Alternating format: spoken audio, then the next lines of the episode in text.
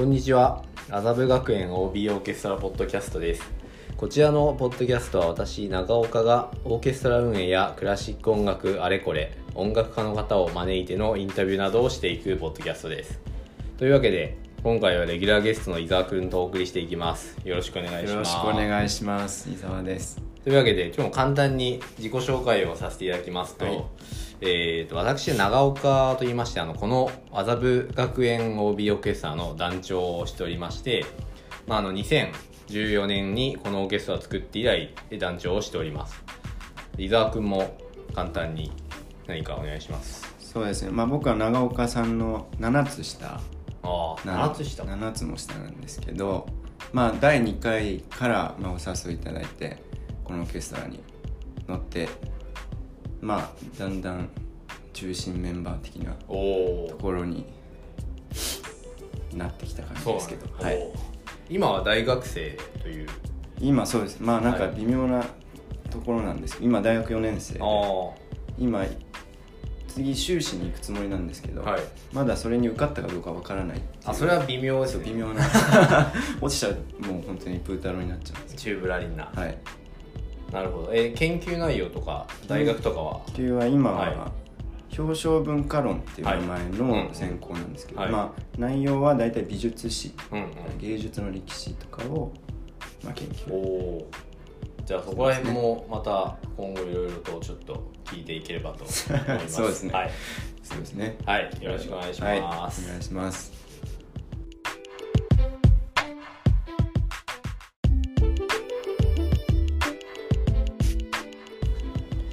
ー早速なんですが、えー麻布学園 OB オーケストラの紹介をさせていただきたいと思います。はい。まあ、遍歴としてはですね2014年に第1回演奏会をしましてで、まあ、2014201520162017と4回行いまして昨年の2018年に1回1年お休みをしましてまた今年の8月に第,、まあ、第5回の演奏会を行います。でまあこれあの今までの演奏会については、まあ、また後ほどちょっと詳しくお話しさせればさせていただければと思うんですが、まあ、2019年今年の演奏会についてちょっと紹介をします、まあ、2019年の8月12日月曜祝日山の日ですね。に、えーお昼昼公演マチネの予定でおります。でホールは場所はあのサントリーホールの大ホールです。で曲目は、え黒田貴弘の、え世界初演。今作曲中です。でガーシュウィンの「ラプソディーン・ブルー」そしてチャイコフスキーの交響曲第6番、まそして、えアンコールに麻布学園の校歌を行います。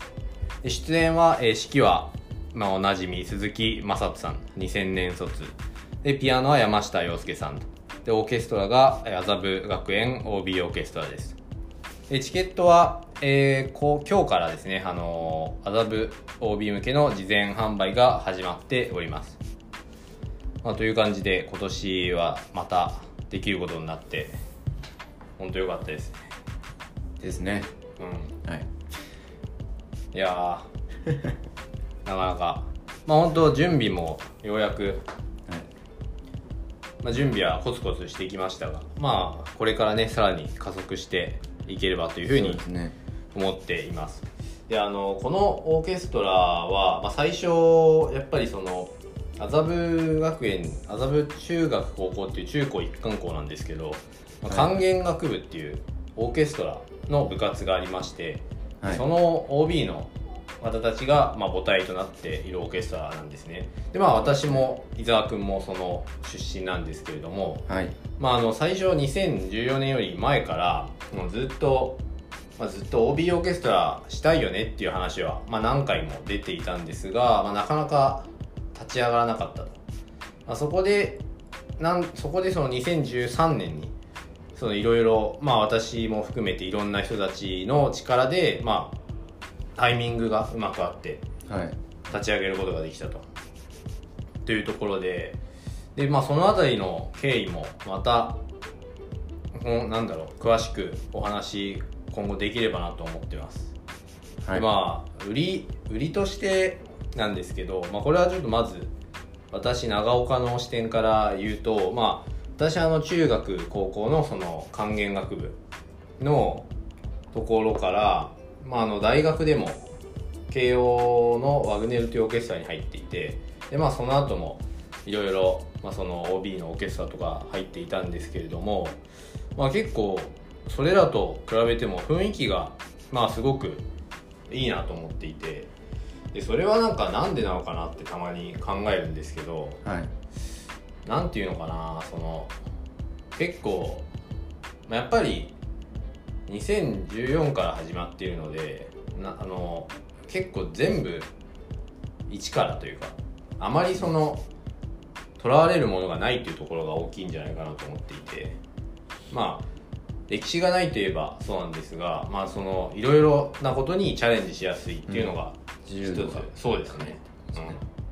うん、毎回毎回新しい挑戦ではあるんですがまあ逆に言えばその特に縛られることもなくできているっていうところは一つ大きいかなというふうに思っています。そうですね。まああとやっぱりみんなその自分がその誘って乗ってその参加してほしいなっていう人をに参加してもらっているので、まあ、そういったところもなんか、まあ、似た者同士じゃないですけどそのやっぱ雰囲気とかオーラが合うような人が集まってきてくれてるんじゃないかなっていうふうに思っています。そうですね。伊沢君は伊沢さんは最初から 第1回から参加？いや僕はもう第2回からですね。ああ2015 2015ですか。年から。2014ははい。なんかまあ大学入ったばっかりだったので、はい。なんかあんまり情報が来なくてあって感じだったんですけど。い。まあてかまだなんかどんなものなのかも誰もよく知らないからそうなんかの迷ってるうちに。終わっちゃったみたいな。でもそうそうですね。なんかまあでもうん聞きにも行けなくてしかも。あそうなんだ。でもなんか噂聞いてその次の年はじゃあ乗ってみよう。おおやっぱりでもうんうん。マサトさんの存在は結構そうです大きかったねいですけど。やそう。後ほどあの今日の3つ目のコーナーとして行いますが、まあ、あの鈴木雅人さんという我々の私の、えー6つ上。で伊沢君から言うと、まあ、13個上13個です13ね。個上っていうと、まあ、すごい 上に聞こえますけど。まあその先輩がいましてでその方、まあ、プロの音楽家のまあもうはい。皆さんご存知。はい、もう飛ぶ鳥を落とす勢いの、まあ、鈴木雅人さんにえー指揮とミュージックアドバイザーをお願いしておりまして、まあ、やっぱりそうですね。鈴木雅人さんの存在は大きかった。もうその頃からじゃもちろん名前は知っていたそうですね。うん。知ってましうん、なるほたはいそれで。ど、うんうん、まあでもその麻布と関係があるってことは全然知らなくて。あそうなんだ。逆に。そうですね。まあ BCJ はい。から名前は知ってたはいはい。感じだったので。BCJ ですねバッハコレギウムコレギウムジャパン。うん正明さんの方はい。がまあ先まあ、音楽監督の鈴木雅明さんを最初に知ってて、はい。その息子さんあ息子さんということを知っていた。知ってました。まああー。その鈴木なるほどまあ親子でやってうんうんみたいな、そうなんですそう。でその人がまあなんと麻布の OB だったといしかも指揮を。うそうしかも指揮をしてくださってくださっていると。おそのでは最初はまあなやってるらしいとなってで2015年からそうですね。2010そうですね。そう。2015年がでいきなりそうですねサントリーホールで。そうですねそれが最初でした。そうで麻布学園の120周年の記念演奏会ということで、まあ、なかなか結構インパクトの強い演奏会でしたねあれは。なんかあそこではい。形が定まった感じあそうですね。しますよね。そうですね。このオーケストラのうん。ラプソディブルーしかり。そうそうですね。もうやっぱり夏の真夏のラプソディンブルーっていうのはここで方向性が決まりましたね山下さん。確かに。まあなんか最初に、まあ、世界初演の新しい新曲にチャレンジしてで山下洋介さんと一緒に「ラプソディンブルー」そしてまあ最後に交響曲「効果」っていう流れは確かにここからですよね。そうですね。うん。そうですね。もう2014年一番最初の時は、まあ、私の同級生で同級生の秋津瑞希さんという、まあ、同級生が、まあ、今プロのチェリストとして活躍していてで彼にソロをお願いして、まあ、ドボルザークのチェロ競争曲をやりまして、でまあ、第2回から、まあ、今までは山下洋介さんにお願いして、まあ、ラプソディンブルーを一緒にうんうん。演奏していただいているというそうですね流れになってますね。その2015年最初に来た時に伊沢さんはなんかどういうふうに感じました？なんかそのうそのん。まあ最初のリハでもいいし。まあそうですね、まあ、はっきり言ってその山下洋介さんとか、はい。はい鈴木雅うん人さんとか、うんうん。まあ、その他プロの方たちたくさんいらっしゃるじゃないですか。そのまあ本当になんていうかな舞台上の存在でしかなかったのでなんかその方たちは普通にリハーサルにいるってことは結構驚いてました。いちいち。ああ確かにそうですね。大事だなみたいな。そうそう。なんで俺ここにいるんだみたいな感じで。いやいやいや。まあ、サントリーで弾ける弾けたのも僕初めてだったので。ああはいそうですね。も。普通はもう全然。そう。そんななかなか。ひな壇が自動で上がったりとか。なんかあそうそそういうことにいちいち興奮してました。後ろにせり後ろからねせり上がって。はい確かに。そうですよね。やっぱりすごくその、まあ、恵まれてるなと思うことのうちの一つが、うん。まあ、いろんなそのプレイヤーとしてプレイヤーっていうかそのアマチュアのメンバーとしてもすごくなんだろうみんなちゃんと意欲も高くかつ実力もすごくある人たちが、まあ、集まってくれてるなっていうのもありますしさらにそのプロの方にも手助けいただいて。うん。しかもなんかそのすごく、まあ、ちょっとお祭りっぽいというか。なんかその、まあ、こういうとちょっと語弊がありますけど、まあ、仕事っぽくない感じはああそうですね。あるかなと思っていて、まあ、仕事じゃないんですけどね。まあまあそうあそのなんていうんですかねそのプロの方もちょっと仕事っぽくなく、ああまあ確かに結構ラフにしてくれてる感じありますっていう。やっぱりそれはすごくなんかねその鈴木雅人効果というか、まあ、そういうところがすごく間違いなそれはく本当に感じますね、実際ねそう本当にいろいろと何から何までお世話になっているのでそういうところはありますよね。でここから、まあ、最初の時はそうか最初の時はではあのトップとではなくて、そうですね、うん、まあ普通の。普通のというかまあそうそう。平社員でしうん、平平社員だよな。なるほど。じゃあそして20151616の時はあれかな、あれセカンドのトップあそうでした。でしたねラフマイラフマイノフ。二番2番そう。そうそう。滝村さんがそうですよ隣ねにいらっしゃって。いやいや羨ましい。いやもう本当に恐縮しきりでしたけど、えー、恐縮。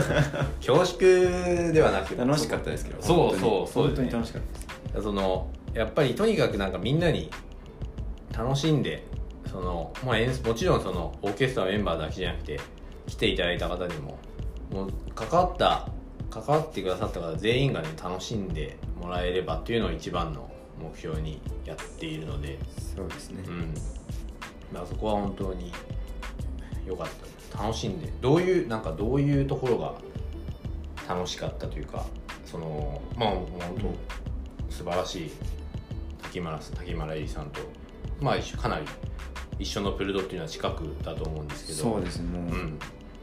そうまあそういうもう単純に音楽的にもあのすごいいろんなこと勉強できる距離だったのでそう本当に。ですよね。そう。そう。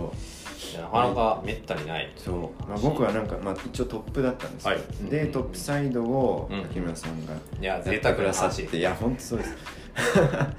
でそれでなんですけどでももう滝村さんのそのなんかセカンドならではのうんうん歌い方みたいなのにずっとシンクロしようとうんなるほど。思い続けて弾いてました。いや、ね。すごいな。そういうそういうところでね確かになんだろう言葉以上のもので伝え伝わるものがあるというか、ね、いやそうですよ本当に。うん。それは楽しかっいやー羨ましい。そうですね。という感じで、まあ、このオーケストラはまあやってまいりまして、まあ、今年も2019年8月12日のえー月曜祝日山の日に、えーサントリーホール大ホールにてお待ちしておりますのでえぜひお越しいただければと思います。はい。よろしくお願いします。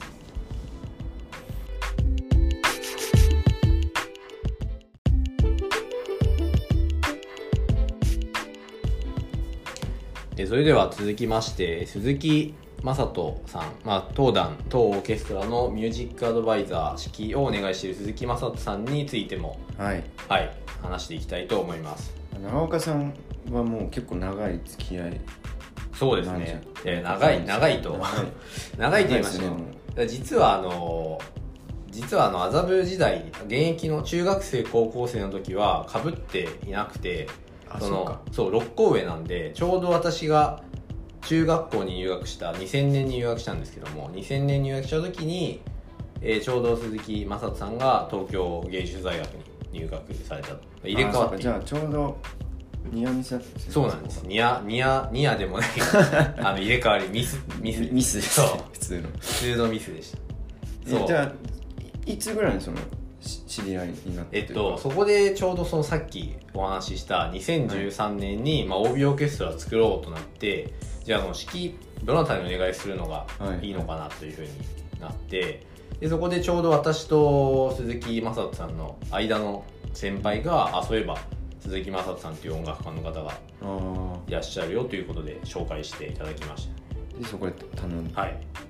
だから結構もう快くそうなんです。引き受けてくださそうなんです。でそこでその引き受けていただいた時のいはい。お話も結構面白くてそのちょうどじゃあ会いましょうということになって指定された場所があの東京オペラシティ初台の新宿にある、はいはい。初台にある東京オペラシティの,、まあ、あのカフェで、まあ、はいそこに伺ったところ、まあ、ちょうなんでどういうなんだろうそのなんでここなのかなと思ってたんですけど、はい。そしたらなんかどうもそのゲネプロ演奏会あ本番の前のその最後のリハーサルゲネプロっていうんですよ、ゲネプロと本番のじゃあ間のちょうど30分時間が取れたんで まあそこですごい会いましょうでそそんな時間でいいんですかね。もう本当そこしか空いてないそうそうそうなんですよ。でそこでまあこうこうこういうふうにちょっとオーケストラを作ろうと思ってましてっていう話をしたらもうすぐ、あじゃあもうやろうやろうと。えじゃあリハのリハの日じゃあこの人この人この日ねみたいな感じで決まって。そこでそう。スケジュールも。そうでなんか逆にこっちが「え本当にやるんですか?」みたいな。こっちがむしろそのね。置いてかれちゃそうう置いてかれちゃううようなすごいスピード感で決まりまして。そうでそこからのはいお世話になってそこからのそうですね。やっぱりそういうある種ノリの良さというか行動力のまあ素早さとか決断の速さとかがやっぱすごいところっていうかそうですね。もうそれは間違いなく一つのすごい素晴らしいポイントだなというふうに思いますやっぱりそこでなんていうんですかね。あじゃあちょっと一回持ち帰って検討しますとかになってしまうとねなんかもうなかなか勢いも乗らないしっていうところありますよね。そうですね。うやっぱりあとこっちのアマチュアんうんうん。に対しても別にプロとして来るんじゃなくて、うんうん。だから結構そのまあ平等なというか、うん。対等なコミュニケーションを取ってくれるっていうの,、うん。いうのもありますよね。あありますねそれは。なんかすごくもったいぶらないとうんいうか、うんそうすごくフラットですよね、うん。まあ、こんなこと言うとなんか怒られちゃうかもしれないですけど。いや本当に何て言うんだろうそのいい意味でというか悪い意味とかないんですけどまあすごくフラットっていうか、まあ、なんか自然体というかそうですね。うん。そこがね伊沢伊沢くん伊沢さんはなんかどういうふうに感じるとか あ組んでいいですか？とかはありますか？なんかどうでしょうね、まあ、僕はまだ長岡さんほど友達みたいな関係いではないやいや僕も友達ではない。そんな。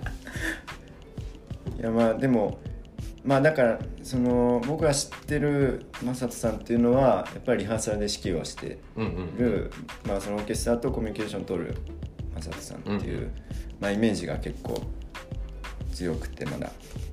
まあでもなんかそういう時でもなんていうかな、まあ、僕が思ったのはま正人さんはなんかすごくみんなを乗せていくのが本当に上手でやっぱりなんか、まあ、アマチュアの人はほとんどだからその実力的に音楽的に多分マサさんが言おうとしたらもういくらでもいろんなこと言え細かいことを言えるはずなのにでもなんかそういうところじゃななくて、うん。なんかみんながどういうふうに音楽に乗って楽しく弾けるかみたいなところをうまく持ってってくれる。そうそう。ところがやっぱりすすごいなとそれはなんかそれは多分正人さんが普通にプロのオーケストラ振る時ともちょっと違うやり方をしてるのかもって思いますけど、そう。そうそうなんですよね。そのすごくなんかそのこれああ確かにそうだなっていうなんかその言われてみるとなんか後からそう言われるとあそういうことだったのかみたいなことがすごく多くて。でもそれってなんか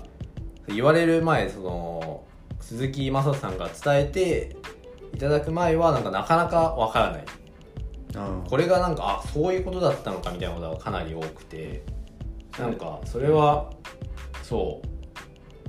すごいなすごいなっていうかなんかそうですね。そういうのはすごく思います。乗せるのがうまいっていうのは間違いなくあります。そうですね、うん、いやーそのやっぱりどういうところがまあなんか勘どころが分かってるみたいなところなんですかね、そうですね、う例えば短い期間でうんうん。限られた期間でん、うんうん何か形を作るみたいなことにすごい慣れてる、確かに。それは間違いなくあります